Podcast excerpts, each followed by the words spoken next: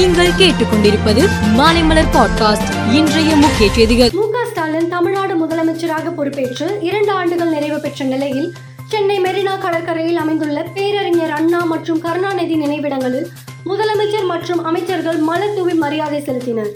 இதன் பின்னர் செய்தியாளர்களை சந்தித்த முதலமைச்சர் மு ஸ்டாலின் விமர்சனங்களை பற்றி இம்மளவும் கவலைப்படவில்லை என கூறினார் பிளஸ் டூ பொதுத் தேர்வு முடிவுகளை பள்ளி கல்வித்துறை அமைச்சர் அன்பில் மகேஷ் பொய்யாமொழி சென்னை கோட்டூர்புரம் அண்ணா நூற்றாண்டு நூலக வளாகத்தில் நாளை காலை ஒன்பது முப்பது மணிக்கு வெளியிடுள்ளார் தேர்வு முடிவுகளை இணையதள முகவரியில் சென்று மாணவர்கள் அறிந்து கொள்ளலாம் வருகிற பத்தாம் தேதி கர்நாடக சட்டசபை தேர்தல் நடக்கிறது வாக்குப்பதிவு தொடங்குவதற்கு நாற்பத்தி எட்டு மணி நேரத்திற்கு முன்பு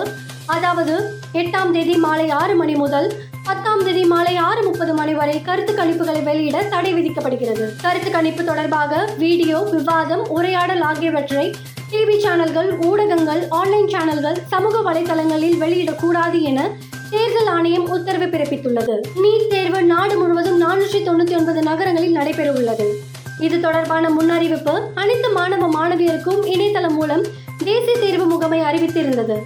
இன்று மதியம் இரண்டு மணி முதல் மாலை ஐந்து இருபது மணி வரை தேர்வு நடைபெறுகிறது காலிஸ்தான் கமாண்டோ படை பஞ்ச்பார் குழுவின் தலைவர் பஞ்ச்பார் பூங்காவில் தனது பாதுகாவலருடன் நடைபயிற்சி மேற்கொண்டிருந்த போது மோட்டார் பைக்கில் வந்த ஆசாமிகள் நடத்திய துப்பாக்கிச் சூட்டில் பஞ்சுவார் சிகிச்சை பலனின்றி இறந்ததாக பாகிஸ்தானின் பஞ்சாப் காவல்துறையின் மூத்த அதிகாரி தெரிவித்துள்ளார் ஐஎஸ்ஐ ராணுவ உளவுத்துறை மற்றும் பயங்கரவாத எதிர்ப்புத்துறை உள்ளிட்ட பாகிஸ்தானின் புலனாய்வு அமைப்புகள் அந்த பகுதியை சுற்றி வளைத்து விசாரணை தொடங்கியுள்ளன Chennai super Kings Delhi Capitals அணிகளுக்கு இடையிலான லீக் ஆட்டம் சென்னை சேப்பாக்கத்தில் உள்ள எம்ஏ சிதம்பரம் ஸ்டேடியத்தில் வரும் பத்தாம் தேதி நடக்கிறது